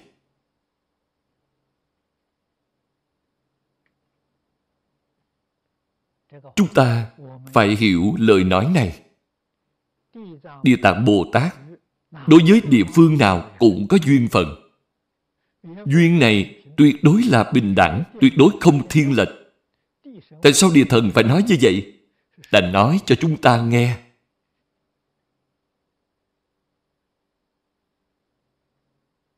Trong phẩm tựa, chúng ta đã xem thấy Địa Tạng Bồ Tát phân thân trăm ngàn ức. Ngài ở mười phương ba đời, hết thảy cõi nước chư Phật.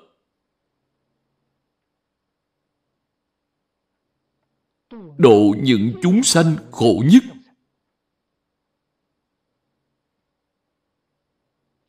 Tâm Bồ Tát là thanh tịnh, bình đẳng, từ bi. Làm sao có thể thiên lệch được?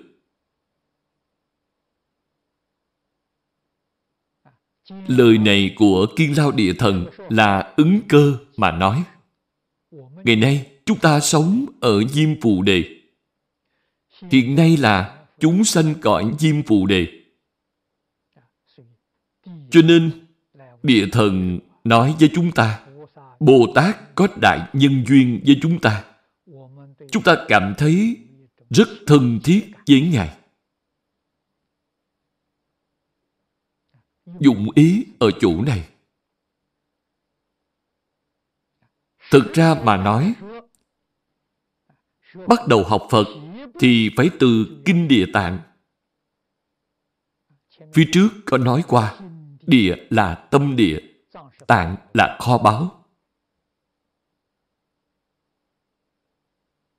Học Phật trước hết phải khai mở kho báu trong tự tánh.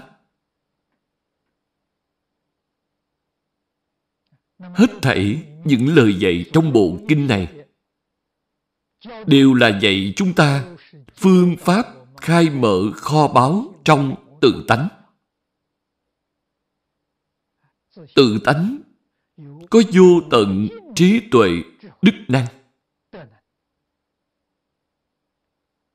Có vô tận phước báo.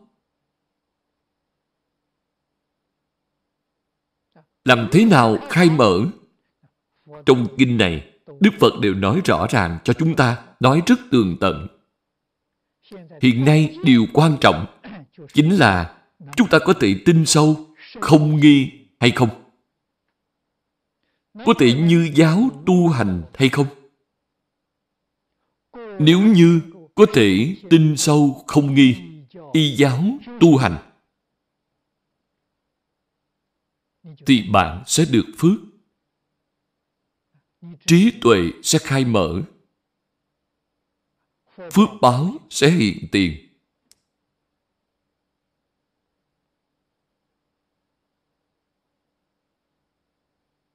Vấn đề là, chúng ta có đích thực tin không sâu, hiểu không đủ thấu triệt, cho nên không tận lực phụng hành, không chịu nỗ lực đi làm.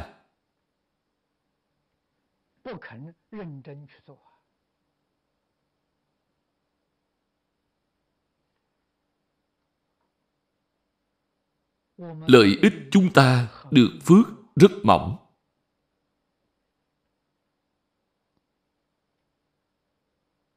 Nhân tố đều ở chính mình. Phật không sai, Pháp cũng không sai. Cổ thánh tiên hiền cũng không sai. Họ rất từ bi. Sợ chúng ta xem xong kinh này không hiểu, nên mới làm chú giải tường tận. Chú giải này chính là bố thí cúng dường.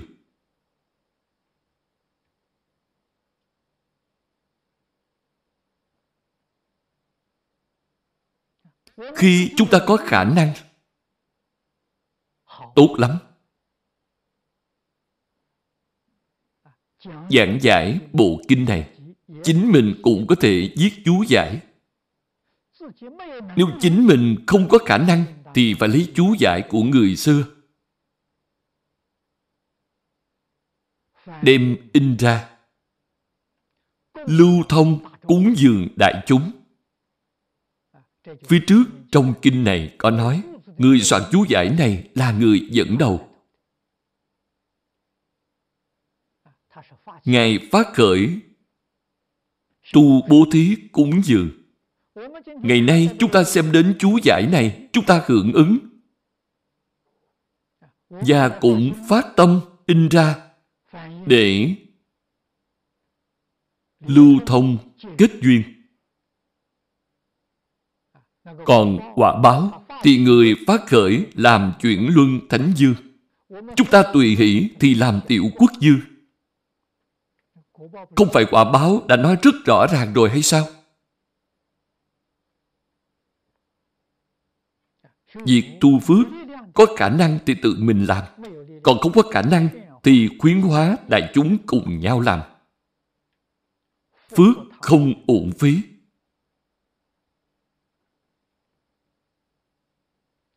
Còn được phước nhiều hay ít là ở chỗ dùng tâm của bạn. Nếu tâm bạn chân thành thì phước bạn được là phước thực sự, phước chân thật. Tâm lượng của bạn rộng lớn thì phước báo bạn được cũng sẽ lớn.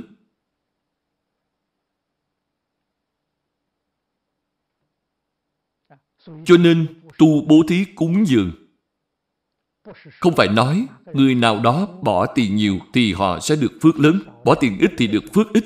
Không có đạo lý này. Nếu người bỏ tiền nhiều, nhưng tâm của họ không chân thành,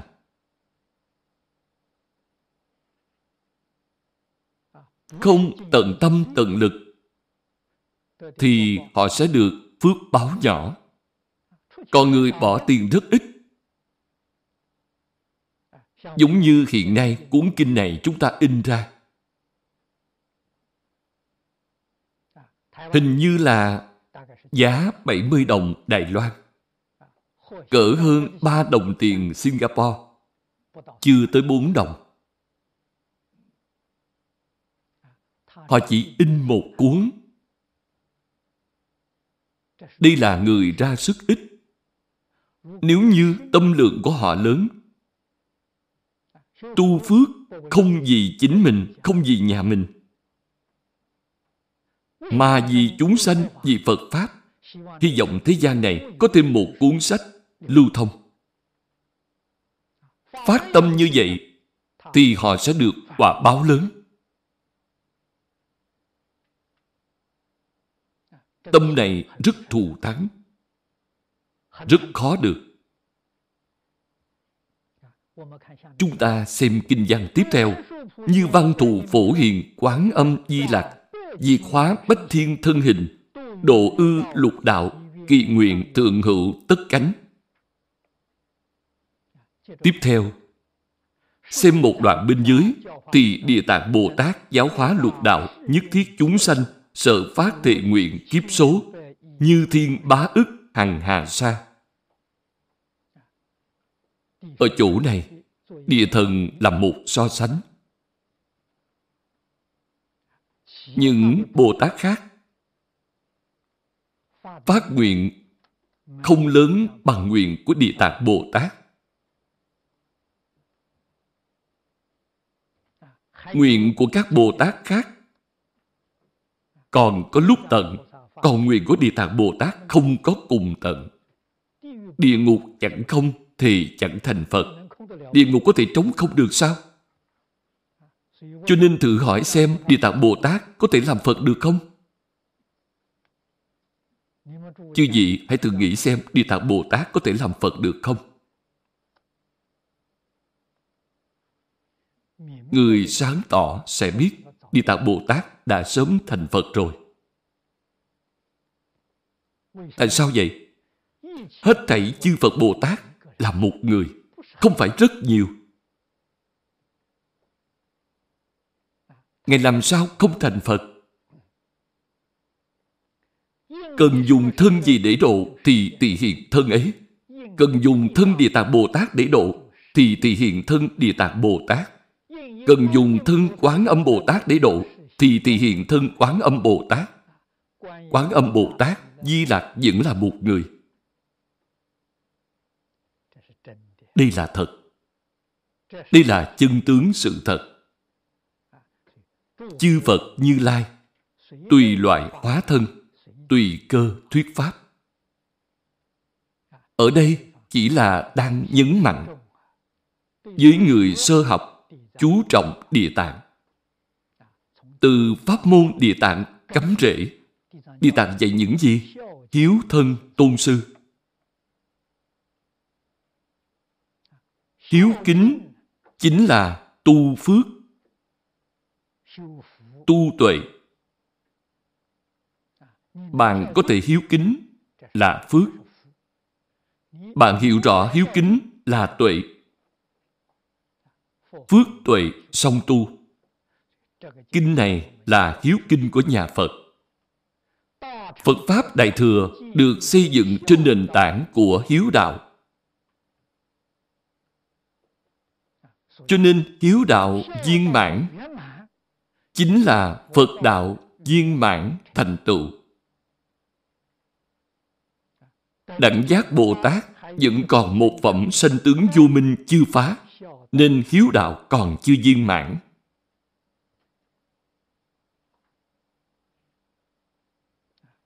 Cho nên Phật Pháp Đại Thừa là được xây dựng trên nền tảng của hiếu đạo viên mãn. Đây là điều chúng ta phải biết. Trong kinh dạy chúng ta những điều nào phải nên làm, những điều nào không thể làm. Đây đều thuộc về hiếu kính. Người thật sự hiếu thân tôn sư, thì nhất định có thể hiểu ý này. Biết được y giáo phụng hành. Y giáo phụng hành thì cha mẹ vui mừng. Đây là tận hiếu. Sư trưởng vui mừng. Đây là tôn sư trọng đạo. Tốt rồi, hôm nay thời gian đã hết. Chúng ta giảng tới đây thôi. A Ni Tho Phở A Ni Tho Phở A Ni Tho Phở